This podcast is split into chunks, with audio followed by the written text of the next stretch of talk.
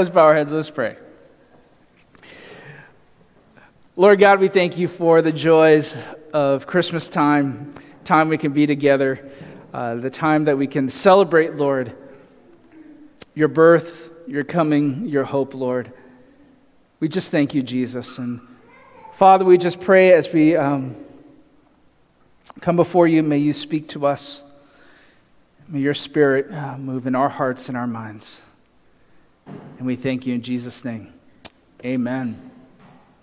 Imagine living in a land that was once yours generations ago, but has since been taken over by the dominant or more powerful ruling power, right?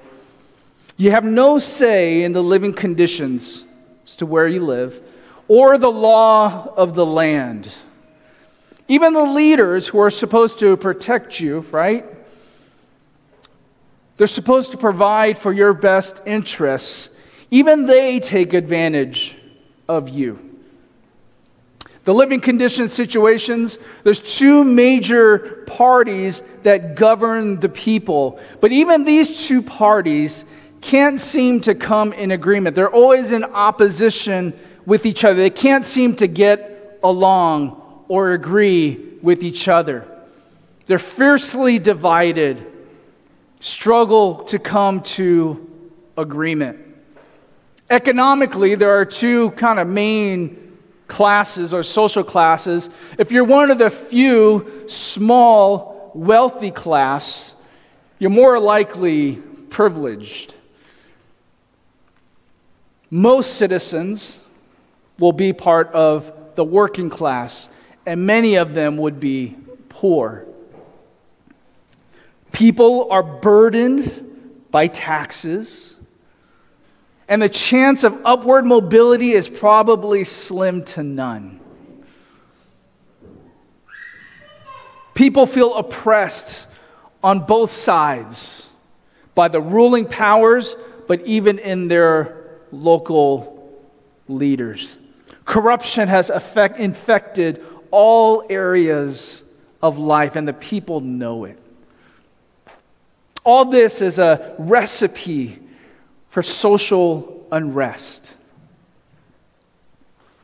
The people, they hold out for hope, for a hopeful future, but they know it would take an act of God for that to happen. Does that sound familiar to you? Does that scenario sound familiar? I bet that there are many civilizations, many countries, many groups of people who could hear that scenario and probably relate to such conditions, right? Some people would think of that as like, are you describing our country today, even? Right? Of course, what I described is the life of the first century Jew. Most of them lived in two regions, Judea, Judea, or Galilee, and maybe they were spread throughout the other surrounding regions. But this was the life of the first century Jew. Their land, their, their, where they was home, was under the power of the Roman Empire, right?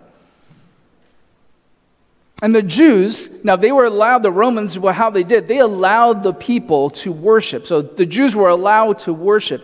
But even their worship was governed by the two major parties, the Pharisees and the Sadducees, right?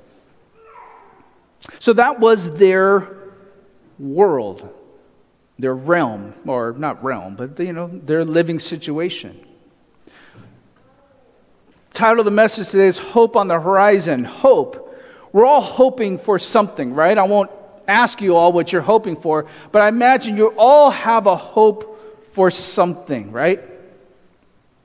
How long are you willing to hold out for hope? If you're thinking about something, I'm probably many of you have something that popped into your mind right away. You've been hoping for something, and perhaps you've been hoping for something for a long time. At what point do you lose hope? At what point do you stop praying based on that hope, that hope for a change? Many Jews at that time were hoping for a change, right? They were hoping, and many clung to the hope that God would intervene and defeat the enemies of Israel. They were hoping that his Messiah would come and usher in his kingdom and just wipe out the enemies, and it would bring them hope, just as God had promised them. They're hoping for that Messiah to come. But hope would come in a way that they did not expect, in a way they did not anticipate. And today we're going to look at a couple who had hope. They had hopes on a larger scale, but I think they had a hope on a more personal scale. And we'll look at God's response and how it relates to Christmas. So if you have your Bibles, turn to Luke chapter 1. We're going to take a pause from Genesis and we're going to take a look at Luke. So if you have your Bibles, turn to Luke chapter 1. And we're going to start it at verse 5. Luke chapter 1, verse 5. It says, In the days of Herod, king of Judea, there was a certain priest named Zacharias of the division of Abijah, and he had a wife from the daughters of Aaron and her name was Elizabeth. And they were both righteous in the sight of God, walking blamelessly in all the commandments and requirements of the Lord. And they had no child because Elizabeth was barren, and they were both advanced in years. Now, if you've been with us in the past month, there should be something about what I just read that sounds familiar. There's something about Zacharias and Elizabeth that ought to stand out. Did you catch it? Notice the description of Zacharias and Elizabeth's character, right? It says in verse 6 and they were both righteous in the sight of God, walking blamelessly in all his commandments. What is it? Who does that remind you of? Hopefully, you, it, it, it reminds you of something, right? We've been looking at it for the past month, right? Reminds you of Noah, right? Noah was, was described as a righteous man blameless in his generation. He was obedient and he was faithful. So here we again we see that God is going to show his favor again. But besides their character, there's something else about Zacharias and Elizabeth. What else does it say? They were advanced in years, they were a little bit older, but also they had no children because Elizabeth was barren. Now, I mentioned before that God shows his favor, but he has shown that his favor serves a greater purpose than what's expected. God is intentional and purposeful. Let's see what happens. Verse 8. Now it came about while he was performing his priestly service before God in the appointed order of his division, according to the custom of the priestly office, he was chosen by lot to enter the temple of the Lord and burn incense. And the whole multitude of the people were in prayer outside at the hour of the incense offering. So Zacharias goes in the temple to do his priestly service. Now, the priesthood at the time was divided by family name. And so there's 24 different groups. And each of the 24 divisions served in the temple for one week, twice a year, in addition to the major festivals. Okay, so there's a, a, a number of priests divided, and they all had their assignments of a given point in time. Okay? But due to the number of priests, an individual priest could only offer incense at the daily sacrifice only once in his lifetime. Okay, so this was an honor and a privilege. So, this is already a significant moment for Zacharias. This is his opportunity to go in for the offer to offer the incense as a daily sacrifice. Okay? Verse 11. And an angel of the Lord appeared to him, standing to the right of the altar of incense.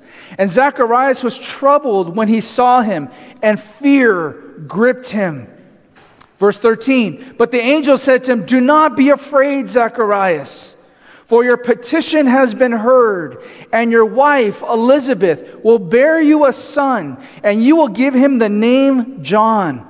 And you will have joy and gladness, and many will rejoice at his birth. Notice Gabriel says, Your petition, or the angel says, Your petition has been heard. Now, I wonder, what's, what's the angel referring to? Was the angel referring to a prayer that he gave on behalf of the people? Right? The people are outside offering their prayers, and he's going on, and incense is representative of the prayers being lifted up to God. Was the angel referring to the prayers that are being brought up on behalf of the people and, and himself on behalf of God? Or perhaps was it even his own personal prayer? He and Elizabeth right? I imagine they had been in prayer for a child for who knows how many years, right? I'm sure that they had held on to hope that one day they would have a child themselves. And it made me kind of wonder I wonder at what point did they stop asking if they stopped asking? Right? I wonder at what point did they just stop and say, well, you know what? I don't think it's going to happen. You know, I wonder what at what age they probably stopped at. Now, I want to take a moment and say the lesson here in this passage is not don't stop praying, just believe in faith and it will happen. I don't think that's the lesson here. I don't think the lesson here is that you just pray and believe in faith and God will give you what you want. I don't think that's the lesson here because I know, and I think you've all known, there have been many faith filled prayers that were not answered as they expected or wanted to. Perhaps it's your own. Perhaps it's someone you know. You've been praying and you really believe that God can do it and will do it, and it hasn't come to pass yet. Rather, I believe the lesson here so far is that God heard the petition. That's the lesson. That God heard the petition. petition. He heard the prayer. And that's really big time important. I was trying to think of a good, like, sophisticated word to say big time, but I think big time just says it all. This is a big time lesson to learn that God hears prayer.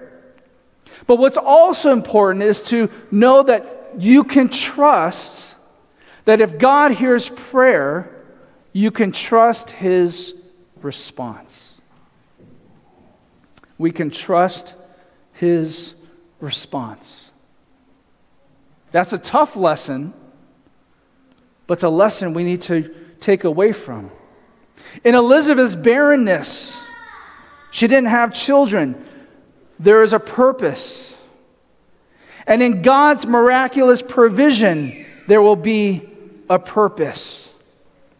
Elizabeth will bear a son, and they are to name him John. And there's going to be a great celebration because of their birth. Verse 15 For he will be great in the sight of the Lord. He will drink no wine or liquor, and he will be filled with the Holy Spirit while yet in his mother's womb. And he will turn back many of the sons of Israel to the Lord their God and it is he who will go as a forerunner before him in the spirit and power of Elijah to turn the hearts of the fathers back to the children. To turn the hearts of the fathers back to the children, and the disobedient to the attitude of the righteous, so as to make ready a people prepared for the Lord. Now, if you're Zacharias, you're a priest, you immediately know what this reference is. He knows immediately Malachi chapter 4. Because in Malachi chapter 4, it speaks of a forerunner who will come before the coming of the great and terrible day of the Lord. Malachi chapter 4, verse 5 and 6. He will restore the hearts of the fathers to their children, and the hearts of the children to their fathers, so that I will not come and smite the land with a curse. That passage, he would know that it refers to There will be someone who will come before that day who will bring the hearts of the fathers back to the children and the hearts of the children back to the fathers. They will be ready for that day of the Lord. Now, I kind of want to take a moment and appreciate the importance of familial relationships as a mark of righteousness and obedience. You think about it, God could have marked any kind of relationships but he says, before that, he will come and he'll bring the hearts of the fathers to the children, and the hearts of the children to the fathers. And here we see in the, the message to Zacharias to turn the hearts of the fathers back to the children, and the disobedient to the attitude of the righteous. Why is that interesting? I find it interesting that is this relationship spoken of that prepares the people's hearts for the coming of the Lord. That parent child relationship. Why is that significant? That parent child relationship is the first experience we ought to have about love, right? That parent child relationship. It's that first parent child relationship that teaches us about love. It teaches us what love looks like, it teaches us how to love. Right? That's the first experience we ought to have. But we also know that may be our first experience to bitterness, resentment, unloving, uncaring, neglect, rebelliousness, disobedience. Right? We first learn disobedience within that parent child relationship. It's the most foundational relationship we have where we learn about these things. So I find it interesting that God refers to that relationship of bringing the hearts of the father back to the children and bringing the children's heart back to the fathers. That closeness, that relationship. And if I haven't stressed it enough already, I'm going to do it again. That family relationship, that parent child dynamic is so crucial. It's so crucial. Our children ought to be able to testify of their parents' faith. Right? We ought to. As parents, be able to say, you know what? That relationship, my child ought to see my faith, ought to see God's love through my life, through my parenting, that I try not to do anything to turn my child away, not only away from me, but away from the Lord. And likewise, as children as well, right? We ought to have that attitude that if we're in rebelliousness with our parents, does that reflect also rebelliousness with God? Because that's how we first learned disobedience, rebelliousness as a kid, right? I think we all remember those moments as a kid. So it's interesting. That is the relationship that is mentioned about preparing people's hearts for the coming of the Lord. Verse 18. And Zacharias said to the angel, right? He's hearing all this news. He says to the angel, How shall I know this for certain? For I am an old man, and my wife is advanced in years. Now, Zacharias asks a very understandable question, right? He's like, well, wait a second. How am I going to know for sure that this is going to happen? Look, I'm an old guy. And my wife, well, she's a little advanced in years. I think he was trying to be polite and say she's a little past childbearing years. Now, husbands, just because it's in the Bible, doesn't mean you can quote it, okay? So if someone asks how old your wife is, I wouldn't say she's advanced in years. Nor ever describe your wife as you're looking a little advanced in years. All right, don't do that. Not good advice. Don't quote that Bible verse. But he asks a very understandable question How am I going to know for certain? We always want certainty, right? Verse 19. And the angel answered and said to him, I am Gabriel, who stands in the presence of God. And I have been sent to speak to you and to bring you this good news. And behold, you shall be silent and unable to speak until the day when these things take place, because you did not believe my words, which shall be fulfilled in their proper time. Here's another lesson be careful for asking for a sign. Right? How many of us have asked God for a sign? Be careful for asking for a sign. But imagine, I'll, I'll let Zacharias off the hook. Imagine being Zacharias, a priest, and you encounter an angel. Not just any angel, but the messenger angel, the same one that appeared to Daniel and gave him the visions, right? And on top of that, he gives you the best news you could hear. Now, most people, most parents have high hopes for their children, right? How many of you, as parents, when your children were being born, you had visions of what they would be? How many of you, among your circle of friends, maybe you have kids, you have uh, other friends who have kids of the same age, you had certain discussions about what your kids were going to be? Oh, yeah, my, my child, I can tell he's going to be a great doctor. Going to be a great lawyer, has a mind for a lawyer. He's going to be a successful this or that, right? I imagine Zacharias is like, yeah, they have nothing on my boy now. He is going to be the forerunner the one who's going to prepare the hearts for the coming of the Lord. Yeah, I would say he has them all beat on that one. 21. And the people were waiting for Zacharias and were wondering at his delay in the temple. But when he came out, he was unable to speak to them, and they realized that he had seen a vision in the temple, and he kept making signs to them and remained mute. And it came about when the days of his priestly service were ended that he went back home. And after these days, Elizabeth, his wife, became pregnant, and she kept herself in seclusion for five months, saying, This is the way the Lord has dealt with me in the days when he looked with favor upon me to take away my disgrace among men.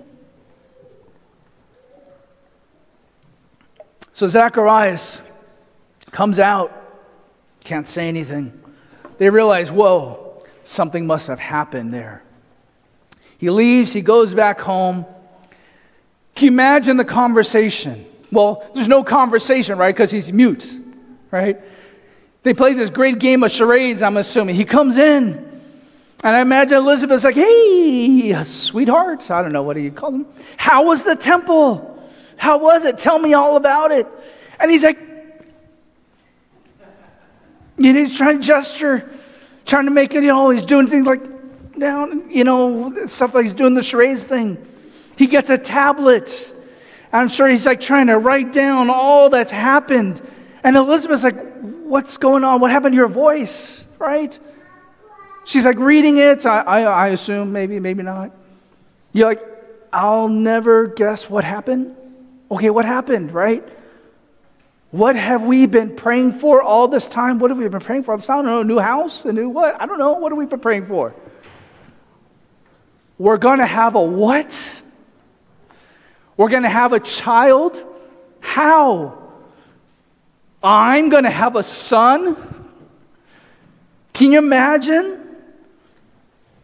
What are the first things Elizabeth would have thought?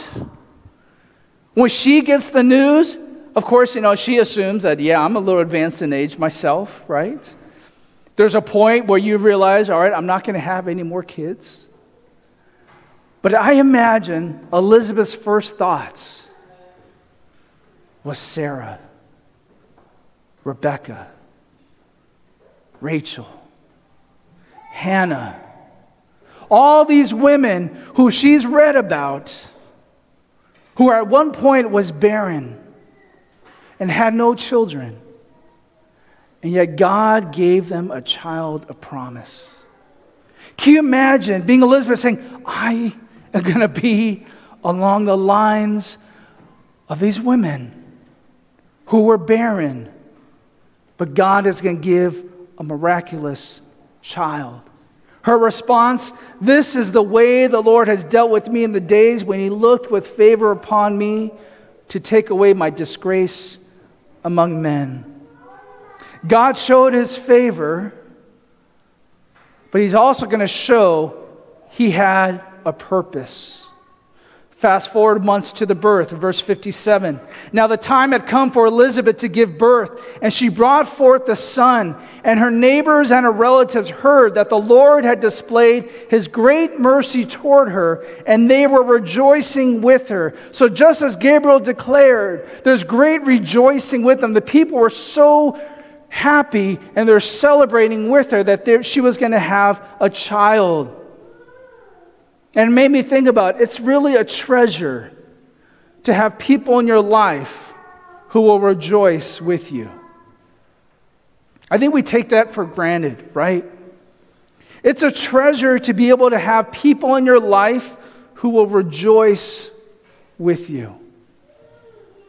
I say that because there are some people who, make, who find it difficult to rejoice with people, right? They have a hard time. They immediately go to what's stressful about. Oh man, you're gonna have a child. Oh, good luck. Right? Have you had that? Right? You announce that you're gonna have a baby, and then these veteran parents, like, you're gonna have a baby. Well, just wait till they get to two. Wait till they get to three. Oh, are you sure you wanna do this? They think about all the stress, all the worry, all the complaints, all the doubts. All right, maybe you can relate to that. I can relate to that meaning that I need to work on that. Because I can think of so many stressful reasons not to rejoice, not to be thankful, not to doubt. But it's a treasure. If we could even be people in someone's life who can rejoice with other people about things that is worth rejoicing over. Verse 59. And it came about on that eighth day, they came to circumcise the child, and they were going to call him Zacharias after his father. And his mother answered and said, No, indeed, but he shall be called John. And they said to her, There is no one among your relatives who's called by that name. And they made signs to his father as to what him, he wanted him called. And he asked for a tablet and wrote as follows His name is John and they were all astonished. I bet Elizabeth was a little like, wait, well, you couldn't take my word, right? And at once his mouth was opened and his tongue loosed, and he began to speak in praise of God. And fear came on all those living around them. And all these matters were being talked about in all the hill country of Judea. And all who heard them kept them in mind, saying, what then will this child turn out to be? For the hand of the Lord was certainly with him. Notice Zacharias and Elizabeth were obedient and faithful in naming him John. Many people might have thought, well, that's just a little minor detail, right? They were faithful and obedient and then named their son John, even to the shock of everybody else, against what would be kind of tradition, even, right?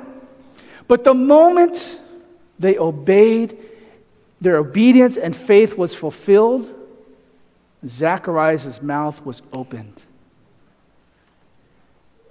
Once they showed themselves faithful and obedient to the end, his mouth was opened. What did he say? Pay attention to the key words in Zacharias' prophetic words that came. Focus on these key words because they speak to God's heart, his purpose, and the coming of his son, Jesus the Messiah. Verse 67 And his father, Zacharias, was filled with the Holy Spirit and prophesied, saying, Blessed be the Lord God of Israel for he has visited us and accomplished redemption for his people, and has raised up a horn of salvation for us in the house of David his servant, as he spoke by the mouth of his holy prophets of old. Salvation from our enemies and from the hand of all who hate us to show mercy toward our fathers, and to remember his holy covenant, the oath which he swore to Abraham our father, to grant us that we, being delivered from the hand of our enemies, might serve him without fear, in holiness and righteousness before him all our days. So Zacharias proclaims to the witness that God is fulfilling his promises. The God of Israel is remembering his covenant with Abraham. He will bring redemption, salvation, deliverance from their enemies. Now, I think this is kind of an appropriate and an important reminder for us today, especially with what's going on, what's been going on for the last several months. In a time where being anti Israel, being anti Semitic is kind of trendy, it's kind of fashionable lately. I think it's important that we, Gentile Christians particularly, we need to remember the roots of our faith. Because the same God of Israel, the same God of Israel that Zacharias is speaking of, that the Hebrew Scriptures is speaking of, is the same God we believe in, we believe in today. Right? The same God who promises a deliverer for his people of Israel at the hands of their enemy is the same God that we serve today. Same God. It's not a different God. He didn't change clothes, He didn't shift focus.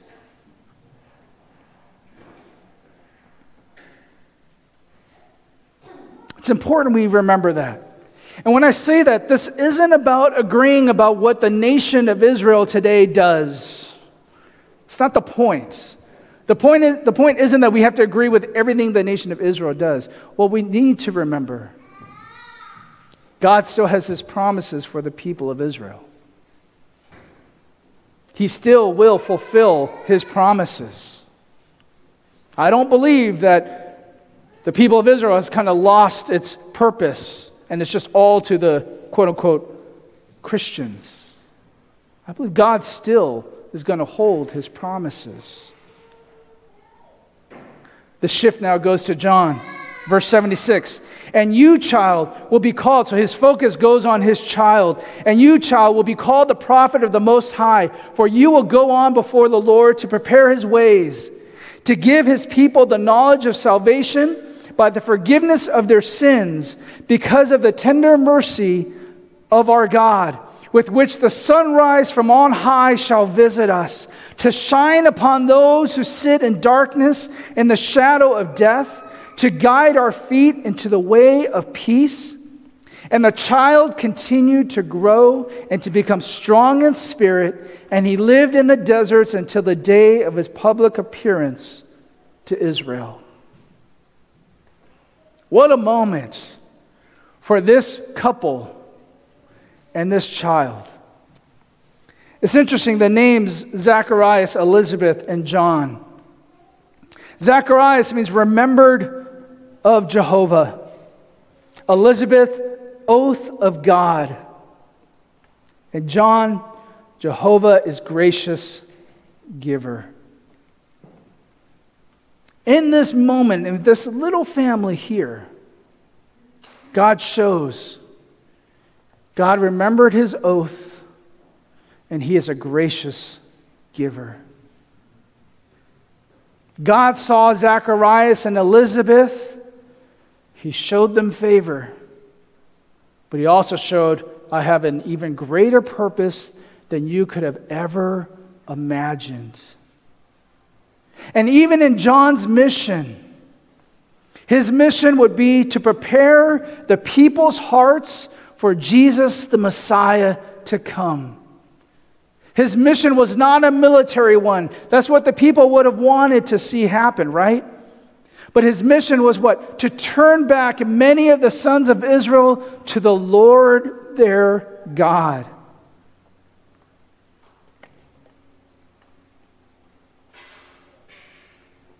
He was to give God's people the knowledge of salvation by military conquest, by wiping out the Roman Empire. It was by the forgiveness of their sins. We see God will extend compassion and mercy. God will give hope to the afflicted and guide them to peace. It's amazing that God uses miraculous and unlikely circumstances to carry out his purposes. Isn't it? It's kind of amazing that way. It's also amazing that God uses very flawed, sinful people to carry out his purposes, to show his glory. It's interesting the repeated themes in this passage that God has a message for his people, and his message is a message of salvation, redemption, mercy, covenant. Remember, we saw that covenant last time. I want to make covenant with you, forgiveness of sin, peace, and hope. That was God's message. It says, Zacharias, your son is going to be the one who's going to prepare the people. And this is the message. This is what they need to hear because my son is coming, right? All this, as we will see, is not just for the Jew, but will be for the Jew and Gentile alike. All who will believe in his name. The people looked to God for deliverance. They wanted his kingdom to come. And that day will come. But first, the Messiah had another mission, right? And that mission was accomplished on the cross. The forgiveness of sin, the ultimate sacrifice. Because no government power can provide what Jesus did, right? We're going to have elections coming up no matter who is elected as president, they will not be the Messiah for our country. I think we can all agree to that. I think we're like, yeah, we can all agree on that, right? But the Messiah had to come first.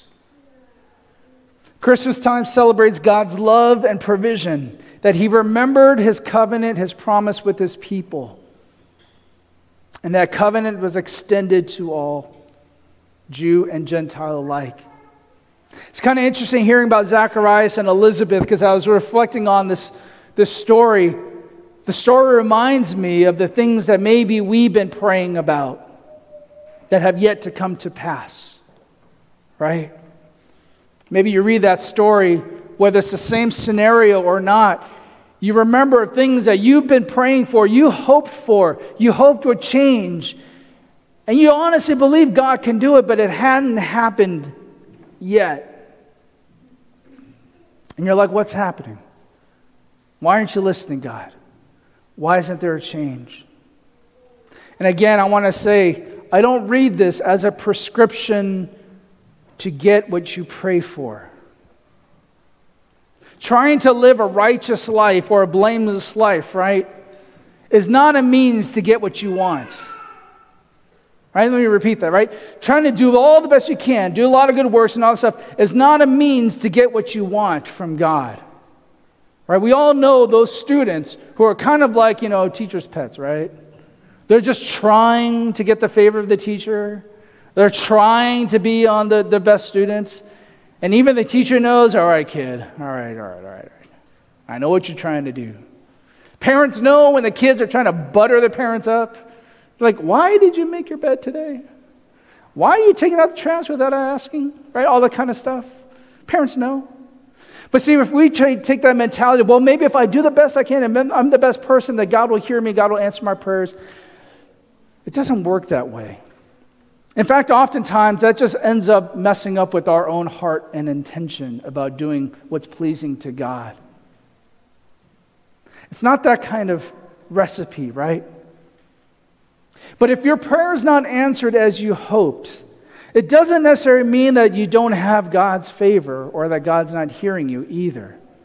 That's important to understand as well, right? If your prayer is not answered as you had hoped, it doesn't necessarily mean that God doesn't favor, has his favors upon you, his grace isn't upon you, or that he's just, you know, not listening to you. But at the same time, I want us to kind of think about this. Do we give God just cause in showing his favor towards us? In other words, are we trustworthy with his gifts? Do, our show, do we show ourselves faithful to what he does give us? Or does he bless us with something and then we just take it as our own and we just do whatever we want with it and we abuse it or we don't even give him glory or credit for it? Can He trust us with the blessings that we desire to have in our life? Right? Are we happy to receive, and this is something to think about, are we happy to receive His favor if it means that it's going to be giving Him more glory than ourselves? So if He gives us the desires of our hearts, are we willing to let that be for a greater purpose than what we even intended? Or are we just looking for our own self satisfaction and pleasures? God's favor may come. He may answer the prayers of your heart. But can you be prepared for it to have a purpose even greater than your expectation? Are you willing? To even consider that. That, Lord, may I honor you and be found trustworthy with what you've blessed me with. That I will be faithful and be honoring to you and be faithful and obedient to the end to see it through. Because you are the giver, right? As you seek the Lord with your petitions, whatever your petitions may be, whatever your desires, whatever you're hoping is underneath the Christmas tree, maybe what you're really praying for is beyond a boxed gift. It's probably something even more. I pray that the Lord will find us trustworthy with what He blesses us with and say, God, if you bless me, may I be found faithful with what you've given me, what you've blessed me with. As we see the story leading up to the coming of Christ, God blessed a faithful couple with a miracle, but the greater miracle is coming. That's nothing compared to what is going to happen with Christ. And that's what we celebrate Christmas with. Let's bow our heads and let's pray.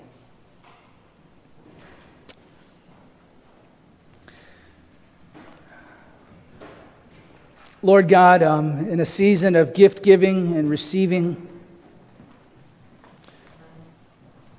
and Lord, as we're reminded of your great gift to us, your message of hope to us, your love for us.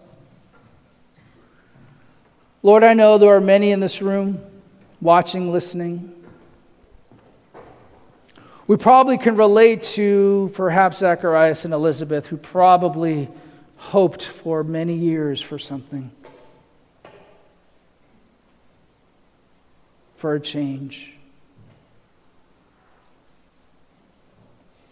And maybe, Lord, maybe that, that desire had passed Maybe we're hoping for something else. Lord, I pray those hopes and prayers would not be cause for doubting you. But Lord, may it turn to you, may their hearts turn to you, And Lord, help them to trust you, trust your response. Remind them, Lord, that you see them, you hear them, and may their hearts be directed to you and say, Lord God, my deliverer, my Savior, my provider, my hope. May I be faithful to the end, obedient to the end to you, Lord God, and trust in your provisions, Lord. We thank you, Lord God, and praise you in Jesus' name. Amen.